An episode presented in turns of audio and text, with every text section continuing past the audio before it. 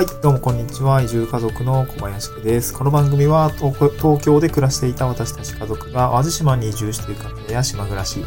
田舎でフリーランスとして生きていく様子をお送りする現在進行形の脱サラ田舎移住ドキュメンタリーラジオです。はい、今日のトークテーマはですね、あの、田舎の町内会のサイトの運用を、ま、依頼された時に気づいた田舎で稼ぐ仕事の種の見つけ方ということでお送りをしていきたいと思います。はい。えっとですね、これはま最近の出来事なんですけれども、えっとですね、まああの私が移住、まあ2段階移住今してるとこなんですけども、まあ今市街地に住んでるんですが、えっとね、最終的な移住先、移住予定先は限界集落なんですよね。あの、もう、山の中というか、限界集落なんですけど、まあこ、ここはですね、なんかめず、私は珍しいなと思ってるんですけど、集落でホームページ持ってるんですよね。集落でホームページがある。まあ、これはあの、まあ、集落にね、人が来てほしい、みたいな、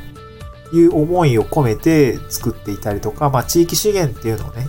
結構こう人を呼び込むためにこう情報発信をされていらっしゃるんですけど、まあ、そういうのを掲載したりとか、まあ、あといろいろ取り組みやってることがあったりするので、そういうのを発信、そういうのを発信する媒体としてご利用していただご利用いただいて、ご利用いただいて、私が作ってるわけじゃないので、ご利用してるみたいなんですけど、えっと、まあ、これ、まあ、で、最、そ運用してる人誰なのっていうと、もうね、町内会長さんだったの60超えてるんですね。町内会長はなんかちょっと変わったのかなわかんないけどね、今まで運用してたの60超えてるね、おじさんなんですよね。もう、すごいなと思って。まあ、でもこのおじさんすごくて、ズームとかも使えるし、なんか Facebook のメッセンジャーで普通に、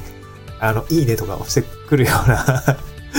すごいね、私、なんだろう。私そういう60歳になれるかっていうとちょっとわかんないんだけど、すごいな、器用だなっておじさんなんだけども、まあ、その人が運用してて、でね、まあなんかよくホームページでいろいろ運用するサイトたくさんあると思うんですね。こう無料の、あのー、なんだろうね、まあ、ウとかさ、まあ、使ったことあるのはウィックスとか、あの、ジン、ジン、なんちゃら、ジンドゥだっけジンボーだっけってちょっとわかんなく、わかんなくなっちゃったけど、ホームページとか、まあ普通にね、アメブロだったり、ハテナブログだったり、あと、ね、いろいろあると思うんだけど、サービスとしてあるんだけれども、まあ、ここはね、ワードプレス使ってたんですよね。なんかレンタルサーバー借りて、独自ドメイン取って、ワードプレスであのー、やってたんですね。ちょっとそれびっくりしたんですけどね。結構、わかんないけどね、あの、サービス使う、あ、この C、コンテンツマネジメントシステムっていうふうに言われてますけども、普通のハテナブログとかっていうその CMS を使うよりも、なんていうのかな、難しいと思うんですよ、ワードプレスって。ワードプレス難しいと思うんだよね。なんか、いろいろボタンもいっぱいあるしさ、あのね、アップデートとかもよくかかってくるし、この辺すごい運用大変だと思うんですよね。あの、そこんな中、こう、今までこう、60歳超えの方がね、ワードプレスを使って更新してたのは、すごいなと思ったんですけど、まあ、やっぱりなんかちょっとね、まあ、私もパッと見ね、ちょっと見づらいなと思ってたんですよ。ちょっとパッと見見づらいなと思ってた。で、これは前の、前、集落に、なんかこう、地域おこし協力隊の方が来た、来たらしいんですね。IT 系の、まあ、私と似たような立場の人が来てくれて、で、じゃあ、集落のね、情報発信していきましょうって形で、こう、入れてくれたみたいなんですね。で、なんかマニュアルとかもね、紙ベースだったんですけど、ちょっと簡単に多分あったのかな。で、それでやってみたいなんですけど、まあ、この、最近町内会長、町内会長の人がボソッと言っていたのが、いや、なんかね、アップデートみたいなのが入ったら、なんかね、マニュアルに書いてるのと全然違って変わっちゃって、使い方わかんなくなっちゃったんだよねって言ってたんですね。で、そう。で、なんかちょっと、もうちょっとわかんなくなっちゃったからさ、なかなかちょっとできないんだよねって言っていました。で、なんていうんですかね。まあ私がその、あの、あの、ログイン情報とかちょっと見させてもらったら、なんて、普通まあワードプレス入れたんですけど、まあまさかのね、あの、スティンガー使ってたんですよ。あの、あの有料の、あの、テーマで、スティンガー使ってて、いや、マジかと思って、なんか全然こ、あの、当時だったら、無料のね、テーマでシンプルシティとか、まあ今だったらコクーンとかやいうやつあると思うんですけど、まさかの有料有料テーマだったのかと思って、それはちょっとびっくりしたんですけど、すげえ本格的に 使ってるなと思いながら。で、まあ中身を見ると、まあこれはレンタルサーバー側の設定ですけど、まああのよくね、もう Google さんでもこう、アラート出て、Google の Chrome のブラウザを使っていたりすると、すると、まああとあれか IE とかもそうですし、一もそうかもしれないですけれども、こう、あの HTTPS ですね。あの、通信の暗号化っていうところが、あの、されてないサイトってなかなかね、こう、あの、各ブラウザ会社さんも、警告を出してくるような世界になってますけれども、この SSL って呼ばれるですね、暗号通信っていう、まあ、安全性を担保するための仕組みっていうのが入っていなかったりとかで、まあ、なんかそういうところもね、こう、まあ、なかなかね、こう集落のサイト、わかんないですけど、SEO も難しい世の中ではありますけども、サイトがいろんな方にこう見てもらえる。まあ、あの、地名とか入ってるんでね、あの、ドメインパワーみたいなところあるのかもしれないですけども、まあ、あの、やっぱ、セキュアな状態にはしといた方がいいと思うんです、いろいろ。で、なんかそういういろいろ SSL の適用っていうところも、あの、いろいろ直してあげられそうだったし、そもそも見て、見栄えっていうところも若干ね、あの、すごい見づらい、すごいって見、すごい見づらいって言ったらすごい申し訳ないけれども、なんか若干ね、このレスポンシブに対応していなかったりとか、あの、ちょっと調整が必要だったんです。ホームページで見るよりも、あの、パソコンで見るよりも最近やっぱりスマホで見る場合が多かったりすると思うんで、そういうところも、あの、少しいじればすぐ直せそうかなと思ったりとか、まあいろいろ直してあげられそうではあったんです。まあ今後はね、あの、私も多分そこに進んでいく形になるので、まあ私自身もこう公式サイトっていうものを使って地域の資源を発信していきたいというように思ってはいますし、まあ多分この、えっと、えっと、仕事の中でもやっていくと思う。で、ちょっとすごい前置き長くなっちゃったんですけども、まあこういうね、サイトの運用依頼されたんですけど、まあその仕事、まあ、依頼って、まあ要は、フリーランスとしては仕事だと思うんですね。田舎で稼ぐための、まあ、仕事の種になるなと思ったんですね。で、まあ、この話の経緯的に この仕事の種を見つける方法って、まあ、あるなと思ったんですよ。種の見つけ方ですね。それを育てていくと仕事になるみたいなことがあって、これまあ自分も、自分の強みをね、ずっと言っておくことが大事だなと思いました。で、仕事の種を見つけるときに、まあ、自分が何ができるのかっていうのをちゃんと言っておく。あの、自分で言っておくっていうことが、あの、大事だなと思いまして、私も集落に来るときと、まあ、前職、前職システムエンジニアで、まあ、ブログとか、あの、ウェブサーバーも、あの、普通に触れますよってことをずっと言ってたんですけども、まあ、そうしたら町内会の、町内会長さんの方から、いや、実はこんな話がね、あの、サイトがね、ちょっとよくわからなくなっちゃったんだよねってお話を振ってくれたんですよね。で、これは多分ですけど、まあ自分がこう IT 系に強いとずっと話していたから、あ、多分この人だったらなんかわかるかもしれないなというふうに思ってくれて、あの、依頼をしてくれたんだと思うんです。まあこういうのがなんか田舎だと、多分人づてに繋がって、あの、あの人はなんかサイト直してたよみたいな話が多分舞い込むんじゃないのかなと思ったんですよね。結構、えなかなかエンジニアの人が田舎に不足しているっていう風に、あの、この前 DIY を手伝いに行った人も言ってたんで、なんかね、そういうところ、まあちょっと私 Web 系というよりは業務システム寄りの人だったので、まあ自分 Web 系はちょっと勉強しないなといけないと思うんですけども、まあそういうね、仕事がありそうだっていうところは分かってるので、まあちゃんとこっちでこう、根付いてね、生きていくためにもそういう仕事を拾っていきたいなと思ってであとはもう自分から提案することですね。この自分の強みをずっと言っておくことも大事だし、もう一つはこう自分から提案することですね。これは、あの、大切かなと思います。で、まあ私が、あの、提案してるのは、あの、提案というか少し力をつけて田舎で需要がありそうというか、や、まあ、まずやりたいこととしては、あの、え、っと、あれ、MEO だったかなあの、Google の Google マップ あれ